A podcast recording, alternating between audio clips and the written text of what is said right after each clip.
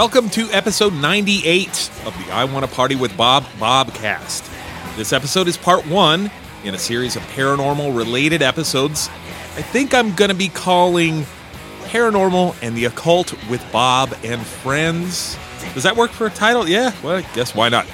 In this series, we're going to tackle subjects such as paranormal investigating, haunted history and haunted locations, witchcraft, tarot, and magic, UFOs, cryptids, and a series finale that will hopefully somehow involve all of those subjects in one kind of final explosion of fun. More on that as things develop. While we're at it, let's define paranormal and the occult. Now, paranormal is defined as denoting events or phenomena such as telekinesis or clairvoyance that are beyond the scope of normal scientific understanding. The occult is defined as of or relating to magic, astrology, or any system claiming use or knowledge of secret or supernatural powers or agencies that are beyond the range of ordinary knowledge or understanding. Mysterious, a secret, disclosed or communicated only to the initiated. The actual meaning of the word occult is from the Latin occultus, which means hidden. So essentially, occult means very simply knowledge of the hidden. Eh, very interesting, right? Well, this episode, this very first episode in this series, is all about paranormal investigating. Eh, I'm starting with investigating because it seems like kind of as good a place as any to start, for one thing. The other thing is, paranormal investigating is kind of the stepping off point for most of the other subjects from the perspective in which we're going to be talking about those subjects. And one thing I would like to clarify too I'm not going to be talking too much about those subjects myself. Rather than me just blabbing on and on through all these episodes about investigating, about ghosts, haunted places, UFOs, etc., I decided, well, why don't I bring in a team of experts on each subject so that you get a much more informative, entertaining, and educational experience on the Bobcast. That sounds like a pretty good idea, I think. Haunted places, what do you do? You investigate them. So I would say, from the perspective of where we're coming from in these episodes, starting by talking about investigating seems like it's the most logical step. The paranormal investigator we're going to be hearing from in this episode is none other than Amanda Paulson of Pretty Effin' Spooky she is also a regular contributor and friend of the Bobcast. She was one of the tellers of tales in the second and third of the Ghost Story series of episodes, and she was one of the contestants in the much more recent Paranormal Trivia Challenge that we had, I think, back in January, right? Yeah. All those episodes are still available for listening wherever you listen to podcasts, so you should check them out if you get a chance. They're pretty good. Amanda rules. She approaches paranormal investigating in a very professional and I think ethical manner. If you go way back to her older blog posts about her paranormal encounters that she's had herself, to her newer YouTube videos that feature her doing solo investigations, and also some of her collaborative efforts with Charisse Williams, Amanda really does do paranormal investigating right, if you ask me. I believe she has a healthy dose of skepticism, which is very important for any paranormal investigator. You mix that with her knowledge of the paranormal, and there you go. There are at least two things that make Amanda an investigator you are going to want to keep your eyes on because I think big things are coming for her. I would not be surprised to see her with her own show at some point on Discovery or something like that. Really, keep your eyes out for Amanda. She's definitely going places. If you watch Amanda's videos, if you follow her on her various social media platforms, she is very fun to watch, very entertaining, and it's very educational what she does and how she presents everything. Truly great. You can't ask for more. Okay, did I mention Amanda is now also a published author in a brand new book, which is titled The Feminine Macabre?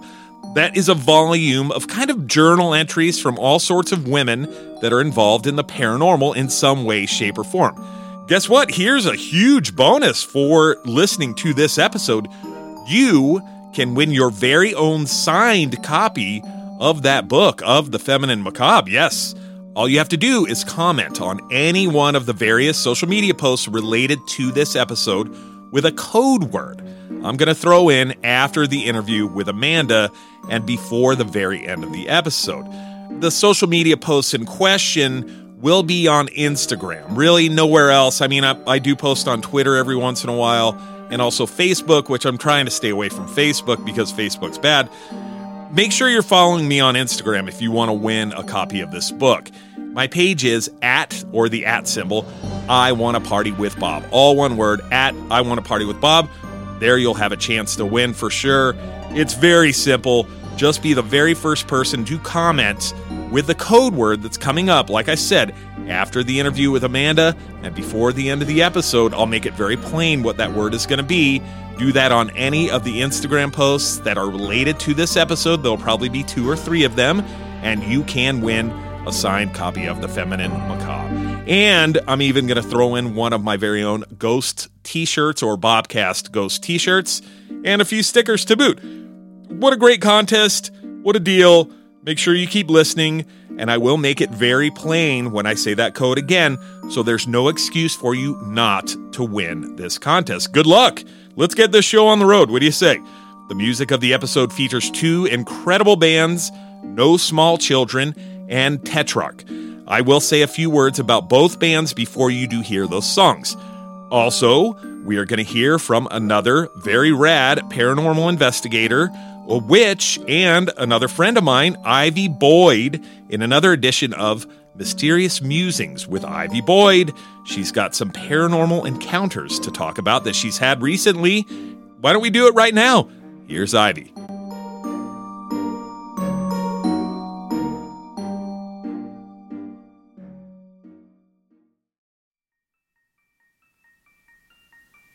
What's up, everyone? My name is Ivy Boyd. I'm a witch, a ghoul, a ghost hunter. I pretty much dabble in all things spooky, and I have been featured in previous episodes on this very podcast. In my last segment, I believe I talked about theories behind haunted dolls, so definitely check that out.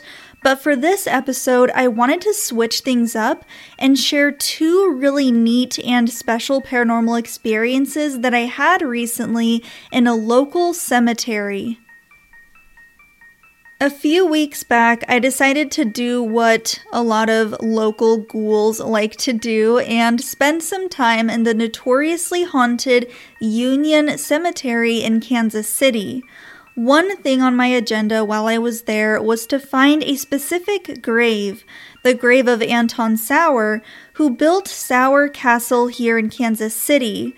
For context, this castle does have legends of hauntings, which have been debunked, but I still find it interesting and spooky and wanted to take photos of the man's grave who first built it.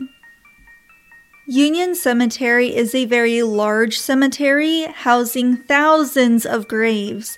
And after walking through for a while, I realized I forgot to grab a map from the front of the cemetery, and there was no way I would be able to locate the specific grave I needed without it. I could have walked back up to the front, but frankly just didn't feel like it. And I could have tried looking it up on my phone, but I was also trying to preserve my phone's battery life. I decided to keep wandering around, aimlessly looking for this particular grave out of the thousands that are there, when I came across this beautiful old knotted tree. Seeing as I'm a witch and a spiritual person, I feel very connected to elements of nature and especially love old trees and the energies that I believe that they can hold. I stood there and admired the tree, took some photos of it, and I noticed what looked like a black crow feather on the ground underneath. I picked it up and wanted to take it home, so as a thank you, I left three coins at the base of the tree. For anyone that doesn't know, coins are a common offering used for spirits, and it's especially common to leave them at a cemetery gate before you enter. In fact, next time you visit a cemetery, if you look around the gates, you might even notice little piles of pennies yourself. So, anyways, I took the feather, left the coins, and as I walked away, I noticed another little black feather on the ground, and another, and another.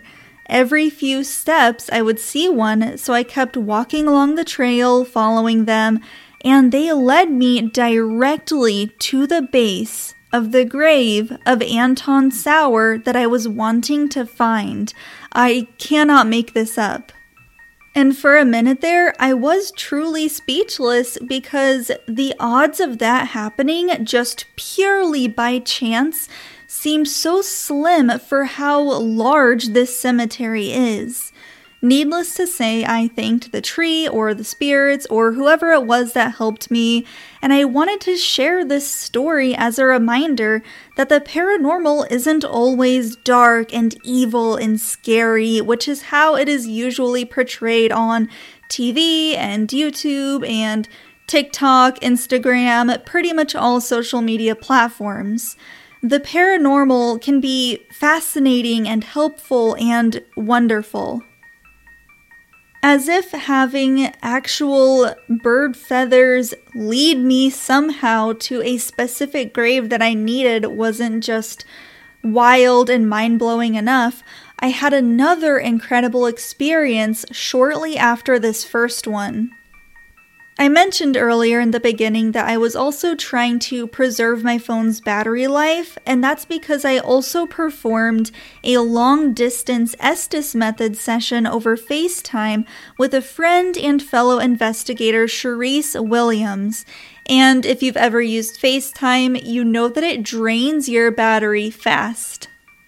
And if you're not familiar with the Estes method, it is where you have two people one person listens to a spirit box with noise canceling headphones, a spirit box being a device that scans radio stations at a fast pace for spirits to communicate with us through. And a second person will ask any possible spirits questions out loud without the person listening to the spirit box knowing what questions are being asked. This keeps our brains from using any sort of bias. For example, if I ask, What is my name? or I know that somebody asked the spirit box, What is her name? I will subconsciously listen for sounds that resemble Ivy because that's the kind of answer I'm expecting to get. So, on this particular day, Cherise was asking the questions via FaceTime while I was listening to my spirit box with headphones on and the volume cranked all the way up to make sure that I could not hear a single word coming from Cherise's mouth. And during this session, we got some incredible and intelligent immediate responses from spirits using words and phrases such as, I'm here, let Me Out, I'm Cold, Stuck, and Secret Grave. This is compelling because there are countless unmarked and unknown graves there, with some of them having been paved and built over for roads and other buildings when the cemetery was downsized in the past. When asked about where they were located, the direction south came through, I was able to research this and look at some old maps and confirmed that the south side of the cemetery is believed to contain unmarked graves which have been built over. Unfortunately, most records for this cemetery were destroyed in two different fires that burned down the building on the cemetery grounds where they were held, so there is no hope for trying to identify any particular spirits or their names or anything to help ease how upset they still seem to be. I do plan on returning sometime and at least bringing some flowers, and I might suggest that they consider commissioning a memorial for all of the unmarked and unknown graves to honor them and maybe help them feel a little more rest. Of course, I might leave the whole Estes method session, hearing spirit responses part out of the emails that I send to the cemetery, considering most people think that this is all just crazy. Like I previously said, I hope that sharing these stories helps to show a different non scary side of the paranormal that often isn't portrayed on TV and social media. The spirit world is vast, and most encounters are perfectly harmless, like the ones that I had on that day in Union Cemetery. If you ever find yourself in Kansas City, definitely go check it out and maybe consider leaving some coins at the gates or somewhere inside as offerings and see what happens. I hope you enjoyed these short little stories about my recent cemetery adventure and taking a quick glimpse into my haunting little life. To keep up with my travels and ghostly adventures, you can follow me on Instagram at tattoos and spooks and find links to my other projects there. Thank you so much for listening and remember to stay spooky. Well, thank you so much, Ivy, for more of your mysterious musings. I do appreciate it. Look for more of Ivy's mysterious musings next month and every month after that. Plus, I want to mention something else. Ivy is going to be making another appearance on the Bobcast very soon with another type of tale. This one is of an encounter with some kind of UFO phenomenon or something like that that she had, and that is going to be in an upcoming UFO stories episode. Oh, yes, very good. More good stuff coming your way here on the Bobcast, as always. As always. Another really rad thing is Ivy also is featured in that book, The Feminine Macabre. So there's another great reason to listen to that code word and comment on my Instagram post to win a copy of that book and a shirt and stickers and all kinds of stuff. Oh my God, it's such a great deal. It really is. And it's all free if you win. So there you go. Coming right up is the conversation I had with Amanda about paranormal investigating and a little bit more.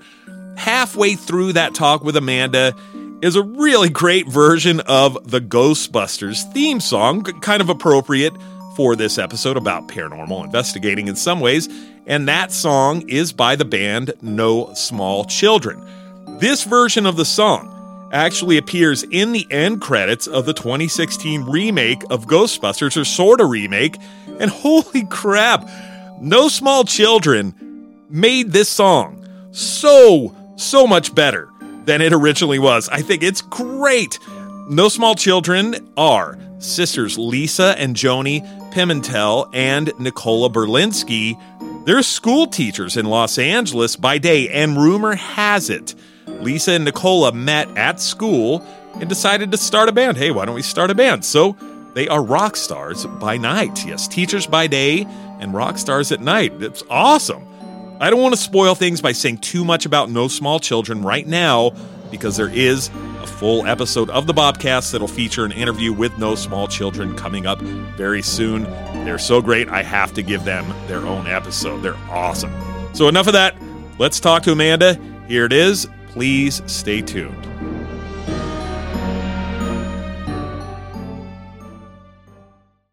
You are Amanda Paulson of Pretty Effin' Spooky which eh, really now, I mean, it started as a blog, more or less. Is that is that right? Yeah. So I started Pretty Effin' Spooky in 2019 as a blog. I had a blog first. Um, I started it as an Instagram page of like a place that I could just park any spooky thing that I was interested in. Actually, my first post it says inspired by the weird aisle in Goodwill that has all of the like weird figurines and things. and, and you walk by and you say, that's pretty freaking spooky.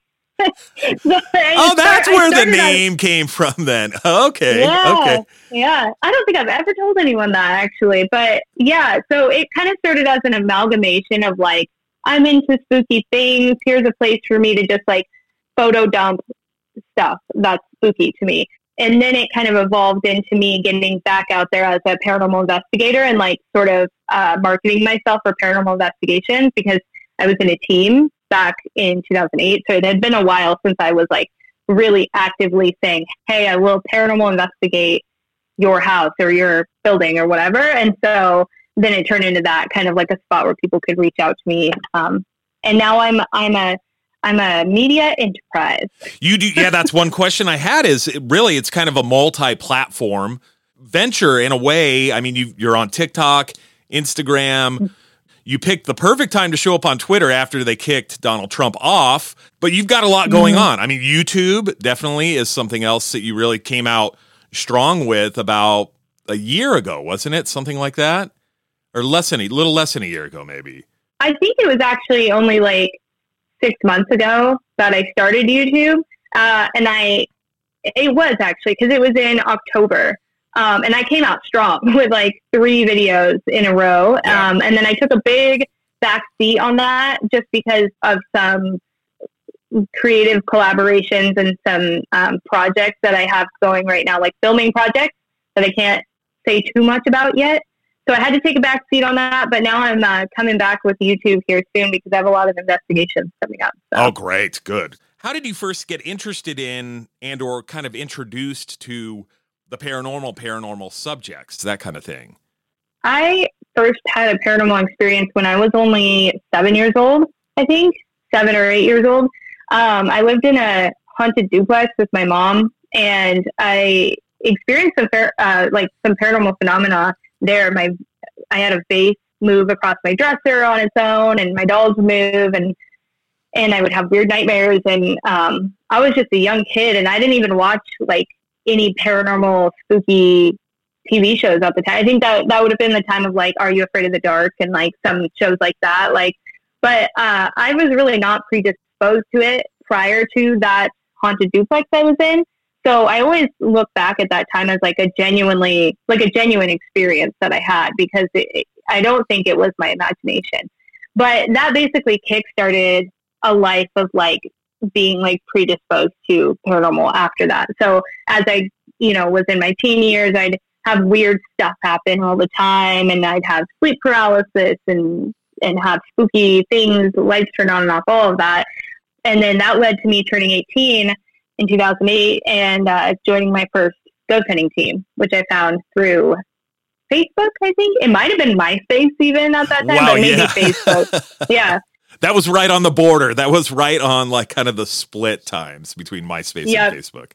Exactly. It could have been either of those, but I just reached out to them and I was like, I want to join your ghost hunting team. I had, I, I was like, I felt like I was an adult at that time, being 18, and I was like, I'm ready to, ready to do this. So I joined a team of, I think we had about 13 members on our team. Um, and it was pretty legit. It was a pretty good team. We uh, met every month and uh, studied a bunch of paranormal topics. We would uh, pool our money and buy all the newest equipment and stuff. And also, 2008 was like the time of ghost hunters and ghost adventures was right. like really big at that time. Yeah. So you had like a huge wave of new paranormal investigating teams. It was like the new rage and like I, everyone. Uh, this was in Billings, Montana. I'm from Billings, Montana, and uh, people were really open to like having teams come and investigate their their houses. So I did a lot of pers- like uh, private residences, uh, local businesses, colleges, all sorts of stuff.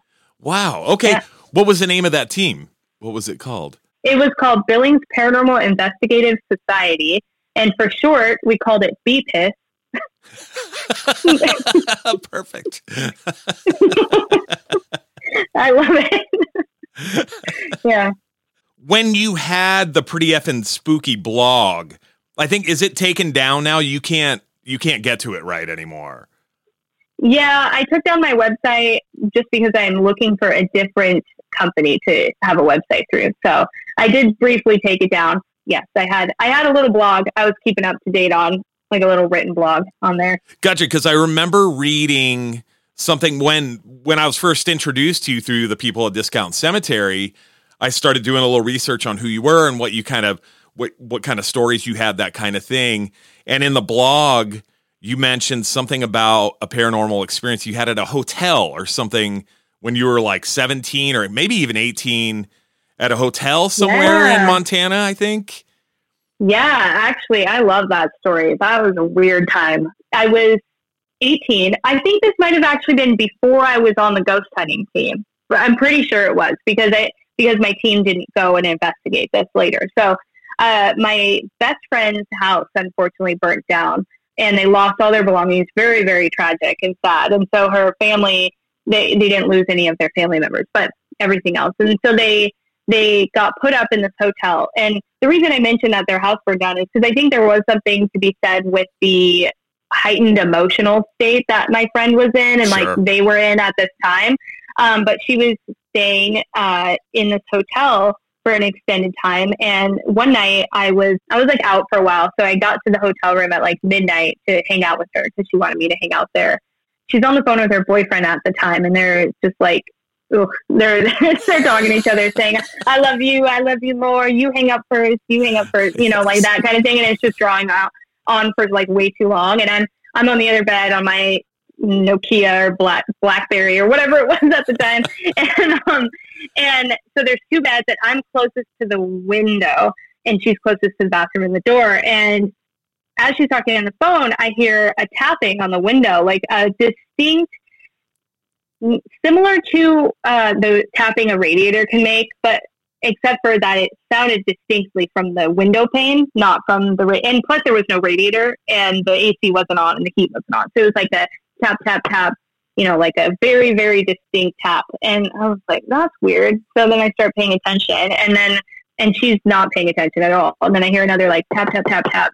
You know, just really like it's trying to get our attention. And then she like looks at me with this panic look, and I realize that she's recognizing what's going on now. And I didn't want to jump to any conclusions, but I was like, "Did you hear that?" And then we just hear like a tap tap and like a full on hand, like just the sound of like a hand on a window. Whoa. And I'm like, "Oh my god!" I fly across the room. She hangs up with her boyfriend immediately, and we're like hiding. We're like, I don't know what to do. The window's closed, but or the blinds are closed, but we're like too afraid to open them. And um, so I end up going outside and we're on the second floor. So I go all the way out to the parking lot and I look for like trees or birds or anything that could explain what's going on. And there's absolutely nothing. There's nobody in the rooms next to us or below us.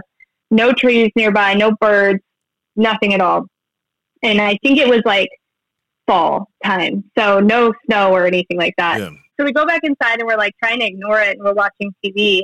And then we hear something move in the bathroom and we're like, oh my God, like what is going on? And we didn't, it was, it's weird thinking back to things like this now being a, more of a paranormal investigator because I did not have the investigating mindset then. I just had, this Right. is freaking weird. I'm over it. I don't know what's going on.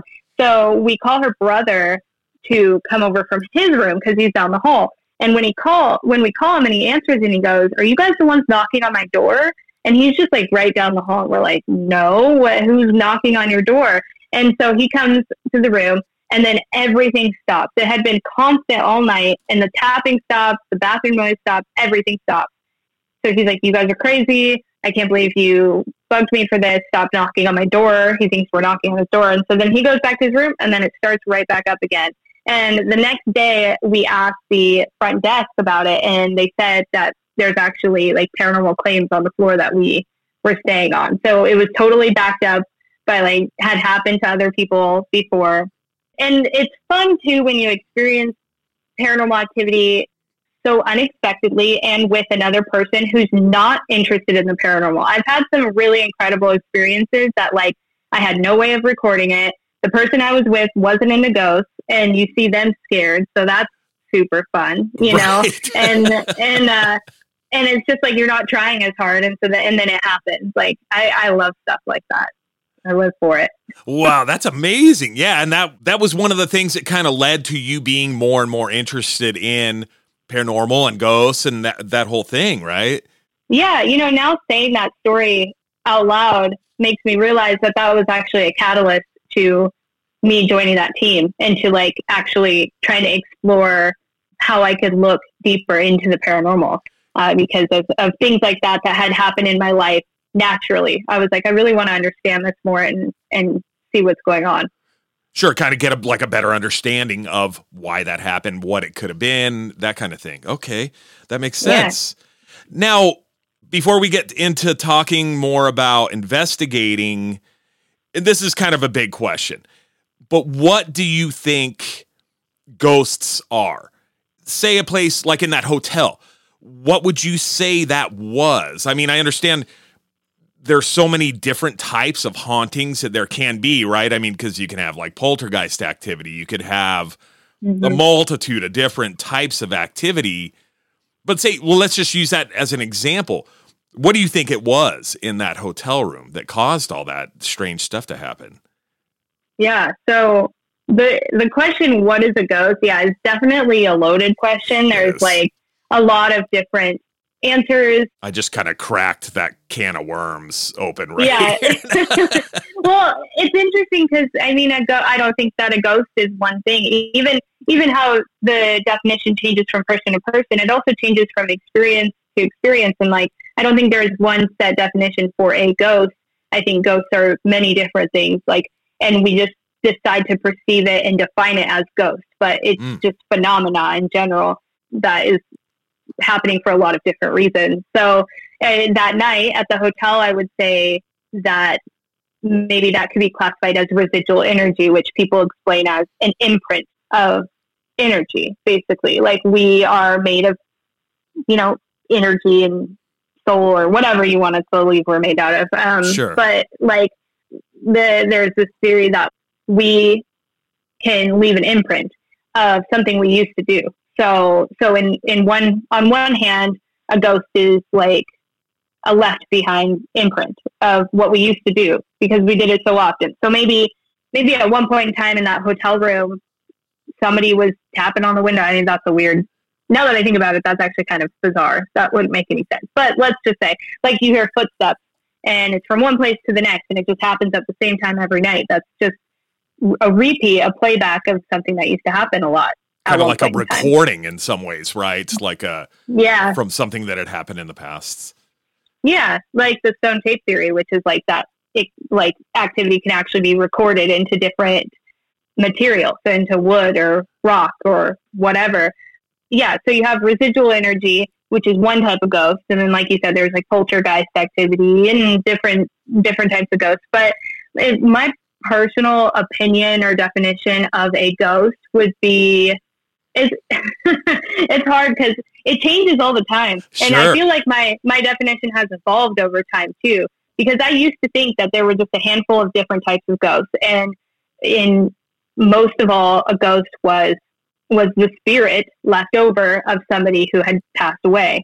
But more and more lately, I'm thinking that maybe because we are the universe experiencing itself, you know, like everything is kind of that nothing's linear. It's just kind of we're all we are the all. We are all of the the energy in the universe. This, this is making me sound like way off of No, no, no. I completely get what you're saying. I mean, we are part of like the whole that is the universe Yeah. in a lot of ways. Like, yeah, sure. yeah so then I, I am inclined to believe lately that possibly ghosts are what we need like how we need to perceive something like it's just like just the universe experiencing itself and we have to put a name or a face to it so i think sometimes you know maybe you you see a ghost of an old woman and like that's just how your brain has to process it so i what is a ghost? I guess I don't know. I guess I don't have a definition and it changes day to day, but I'm Sure. starting to believe that there's this like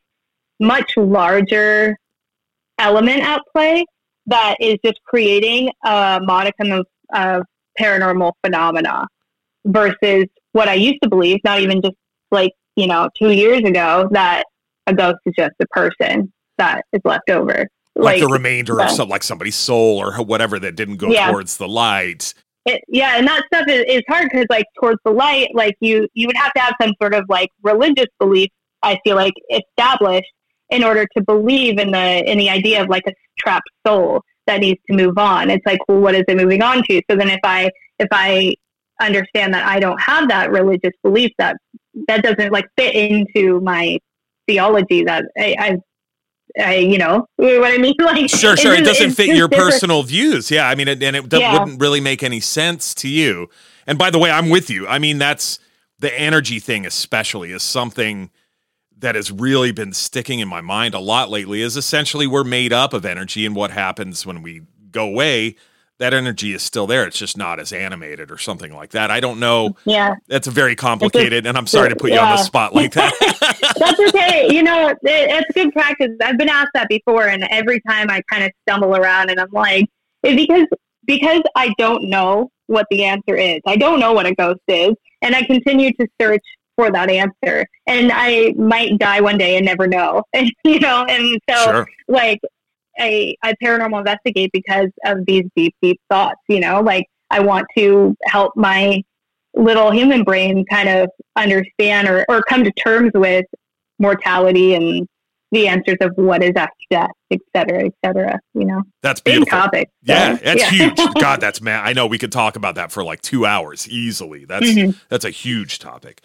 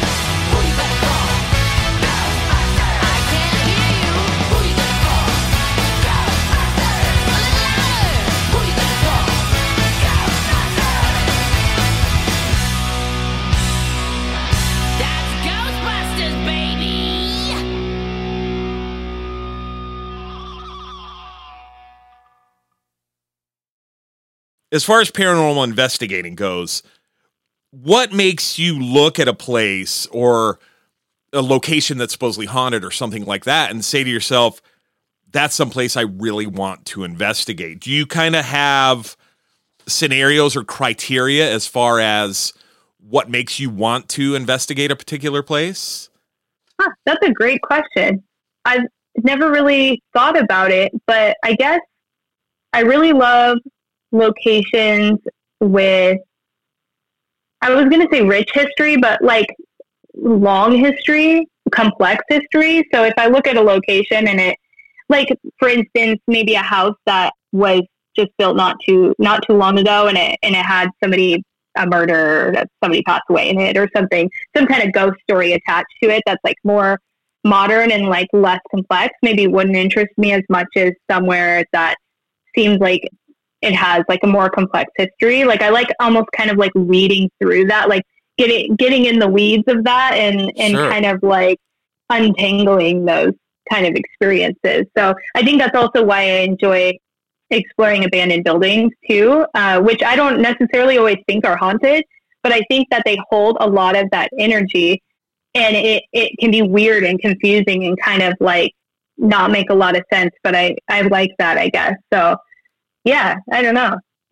Interesting. So, I mean, it's almost like you're saying it would be better, it more appealing to you to investigate someplace like, say, the Stanley Hotel versus the Motel Six on the corner where somebody OD'd and died, or something like that. There's a whole tapestry, like pages and pages in this book of the history of the Stanley Hotel versus someplace like uh, Yeah. the, your run of the mill motel down around the corner or something like that.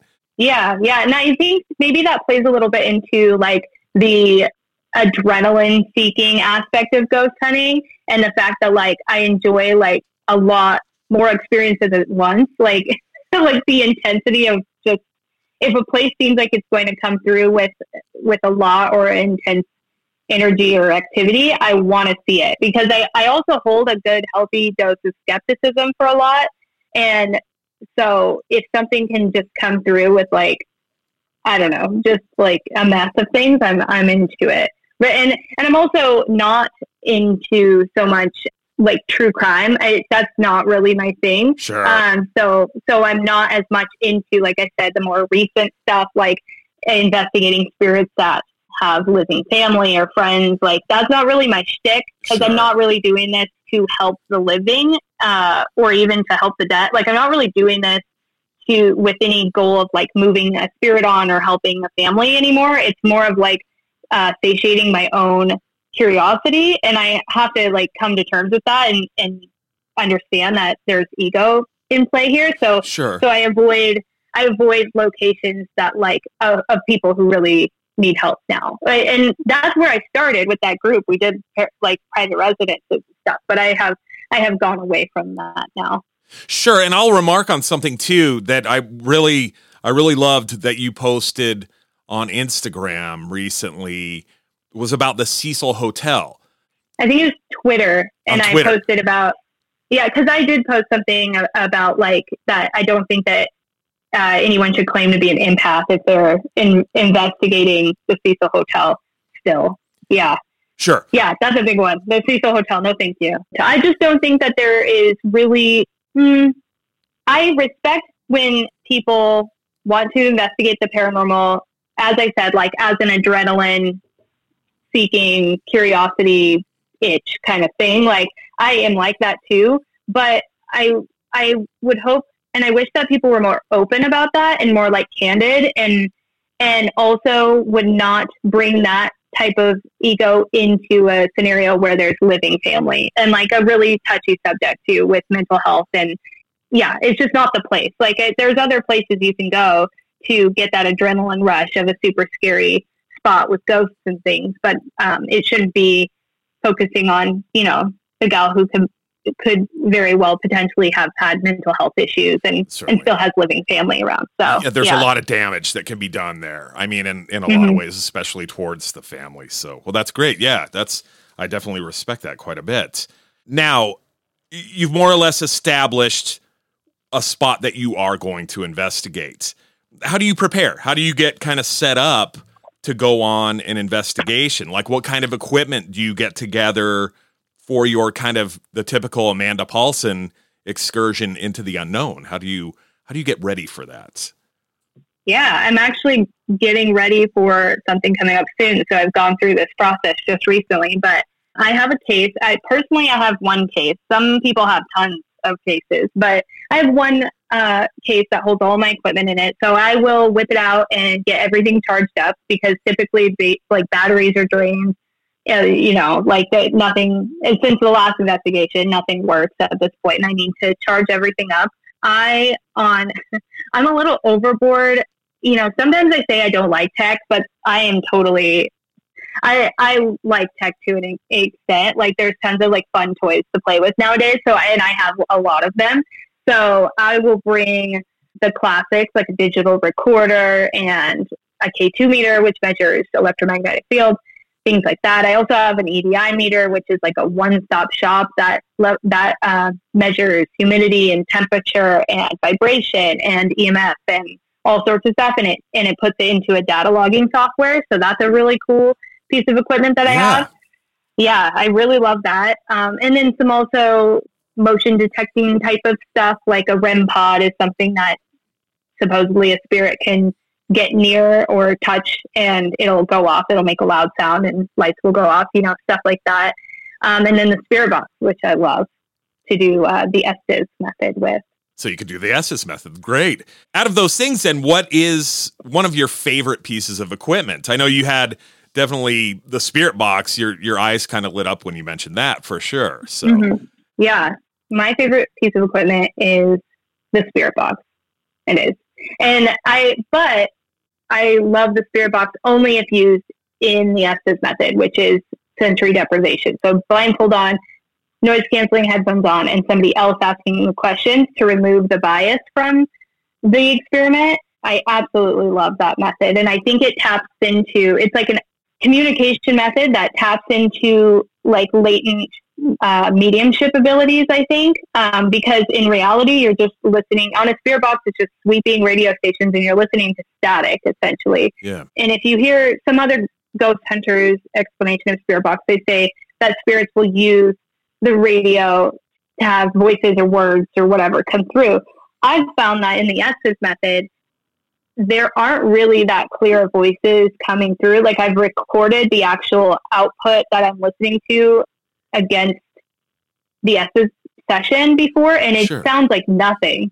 Like if you listen back, it's like really hard to even understand how I thought it just said, I am next to you or whatever. And it's like, I think that that shows that when somebody is, is under sensory deprivation and saying these answers, they're not actually hearing them. They're like hearing them in their mind, kind of like in, Acting, in acting using more this as like a a, conduit in a way of, in, Mhm. of sorts, right? Yeah. And I really appreciate that because I don't consider myself a medium or psychic or anything. I don't think that I'm somebody who is really strong in that way. And I'm also kind of skeptical of that too. So the fact that I've had this method work so successfully for me so many times is just killer and it, it and it makes it so much fun. So I love it. Definitely makes for a very interesting watching that kind of thing Mm-hmm. an Estes session go on and see how much sometimes those answers line up to what's being asked. And that is mind blowing, really. Yeah. Yeah, definitely. So you've already mentioned the Estes method being something you do while you investigate. What are some other techniques that you've used that you've had good success with, do you think, in doing a paranormal investigation?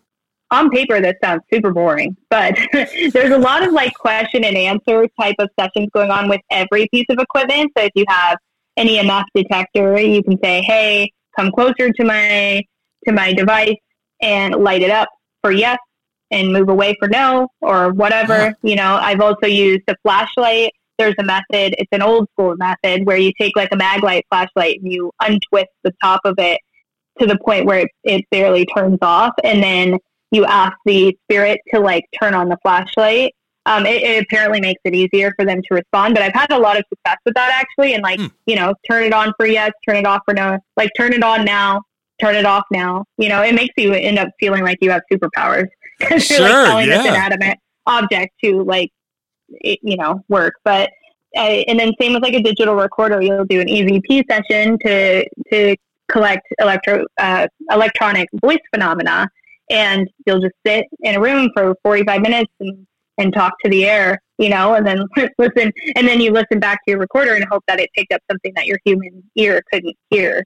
So lots of, uh, lots of, lots of kind of tricks like that, like a lot of like move closer, move far away, make this go off, make that go off, talk into this device because you know with the with the equipment you are really trying to find like more verifiable evidence uh, I don't personally need the equipment for myself. Like I, I can be there and experience it, and like the equipment's cool. Like, but a lot of it you want to be able to record and show and watch later and believe in more. You know, so yeah, Sure, because you could come out of it and say, "Did that really happen? Was that something? Did that actually happen, or did, or was it?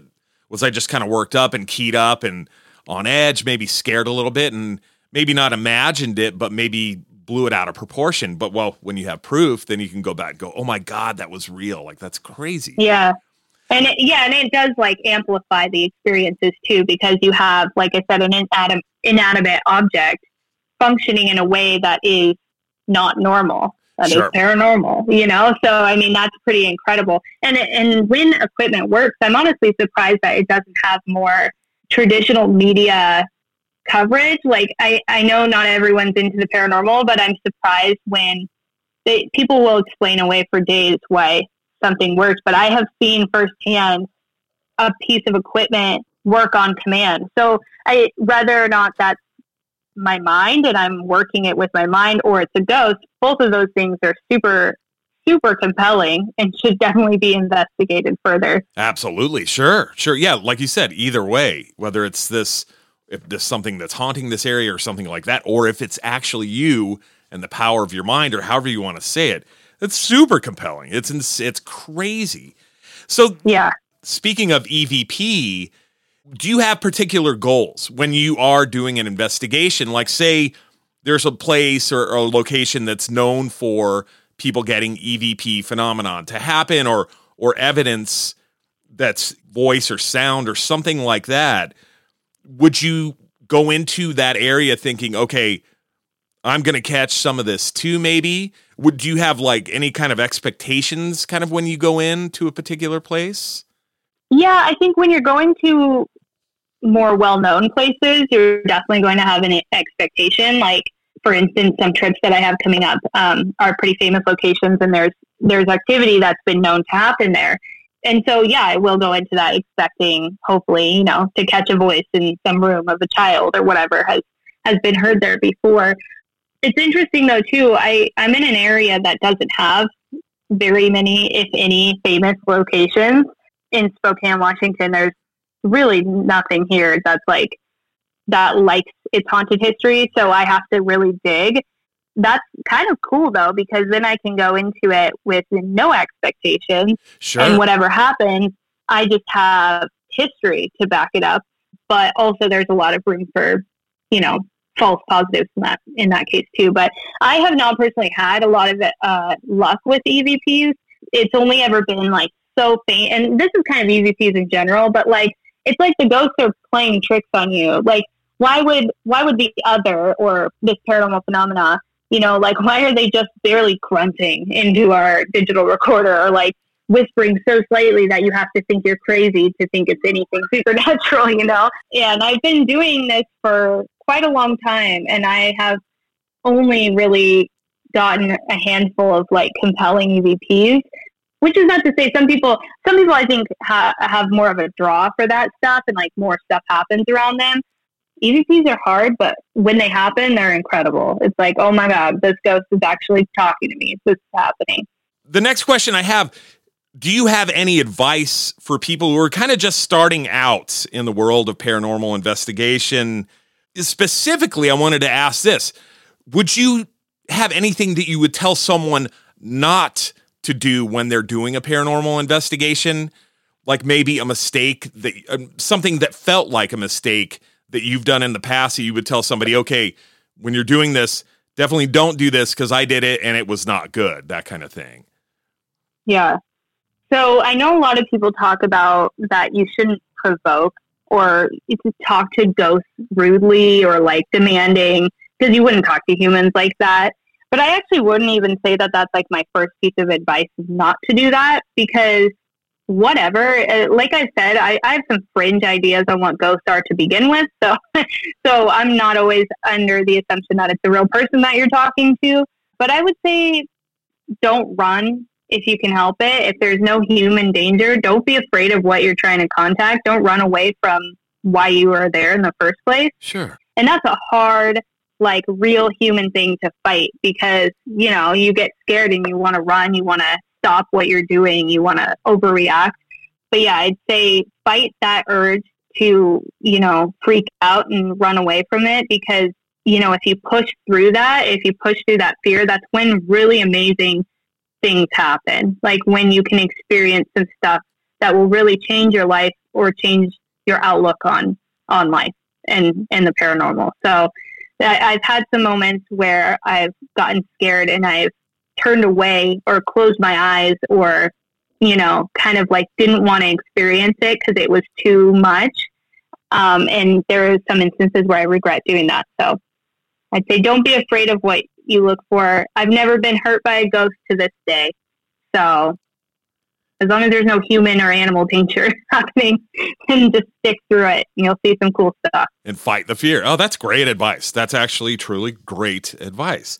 How many investigations do you think you've done, by the way?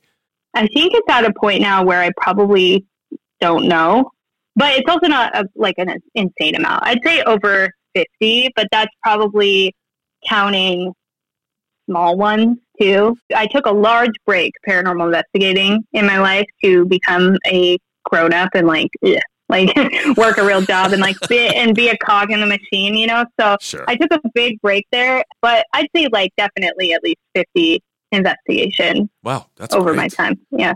Wow. Yeah. All right. Well, what is next for you, Amanda Paulson? What do you have coming up, investigation wise, or anything wise? Really, I mean, you are now a published author. You have a segment in a great new book called The Feminine Macabre. We were talking a little bit about some investigations you might have coming up as well. yeah, I was really excited to be published in the Feminine Macabre. That's super cool. I also have an investigation coming up here in just a few days at Waverly Hills Sanatorium in um, Kentucky. And then shortly after that, I have an investigation at the Conjuring House in Massachusetts, which is the house from the original Conjuring case. And then I'm also staying at the Lizzie Borden house that same week. And then I am also staying at the Hawthorne Hotel, which is a haunted hotel in Salem, Massachusetts. So I have a lot of investigations coming up. So there's going to be a big revival for me on YouTube, which I'm at Pretty Effin' Spooky on YouTube. I'm going to do some stuff on TikTok if anyone's hip on TikTok. Pretty Effin' Spooky there too. So lots and lots of content to come. Uh, Waverly Hills in particular, I'm looking to get really scared. As you can tell, I have a pretty like calm and collected demeanor, but I really want I want that to get shaken up and I want to live by my own words and not run from it and really see what it has to offer. See if see if it lives up to the hype. So it should be fun to watch. Great. Yeah. Well, don't be afraid. Yeah, you're good. You're brave. so that's fantastic. All right. Well, Yeah. Amanda, thank you so much for talking to me. It was absolutely great to talk to you again. Thank you. Well, there you have it, folks. Amanda Paulson. Thank you so much, Amanda, for taking the time out of your very busy schedule to talk to me. I appreciate it. Amanda really has an incredible history with the paranormal, I think. Plus, she is a veritable fountain of knowledge when it comes to paranormal investigating. I really appreciate all the insights and everything that she shared with us on this episode. It's awesome. Amanda's a very amazing person. She is an amazing member of the paranormal community. I'm always super happy to have Amanda on the podcast as a guest. Now, here is that code word for the contest to win your very own signed copy of The Feminine Macabre and that t shirt. That code is, are you ready? The code is paranormal. Yes, that's it. Just very simply paranormal. Comment on any Instagram post regarding this episode, episode 98, the I Want to Party with Bob Bobcast. Tell me paranormal. If you're the first one to comment with that, you'll win a copy of The Feminine Macabre, which will be signed by the curator of that collection of kind of stories and journal entry type of things. Amanda Woomer is her name. Plus, you'll win a Bobcast Ghost t shirt and some Bobcast stickers. Good luck. I hope you win. While you're on Instagram commenting, trying to win this book and shirt combo thing, why not follow Amanda Paulson? Her page is at Pretty Effin' Spooky. It's just P R E T T Y F N S P O O K Y. At Pretty Effin' Spooky. She's also on Twitter and TikTok that I know of. Why not follow Amanda Woomer, the curator of The Feminine Macabre, while you're on Instagram as well? And I believe Twitter, it's the same address at Spook Eats. That's S P O O K E A T S. So do that while you're on Instagram. Anyways, you'll get some truly rad content from both Amanda Paulson and Amanda Woomer. Super rad. So I do want to say that is going to do it for this episode. Thanks again so much to Amanda Paulson, Ivy for the Mysterious Musings with Ivy Boyd, part of the episode, and Amanda Woomer for the signed copy of the book. I appreciate you all for the ways in which you contributed to the awesomeness of this episode. Thank you. Thanks to No Small Children for the Ghostbuster song. And look for a full episode with them soon, as I said earlier. Yeah, they're an incredible band. There will be links on this page's part of the Bobcast webpage, so check them out. Thanks so much to Napalm Records for letting me use that Tetrarch song. That's going to be coming up in just a tiny bit. I really appreciate it, Natalie of Napalm Records. And as always, thank you for listening. Don't forget, subscribe, rate, and review the Bobcast wherever you listen to podcasts. Also, please consider joining my Patreon at www.patreon.com slash I Want to Party with Bob for exclusive content and more. Well, here's Tetrarch with the song I'm Not Right. That song is off of their forthcoming Napalm Records release, Unstable, which will be out on April 30th of 2021. In the meantime, you can go to www.napalmrecords.com to pre-order that Tetrarch record today. Yes, go ahead and do it. It's a rad record. I have heard some of the songs on it. It is pretty freaking awesome. Yes, indeed. Well, thank you so much for listening to the I Want to Party with Bob Bobcast.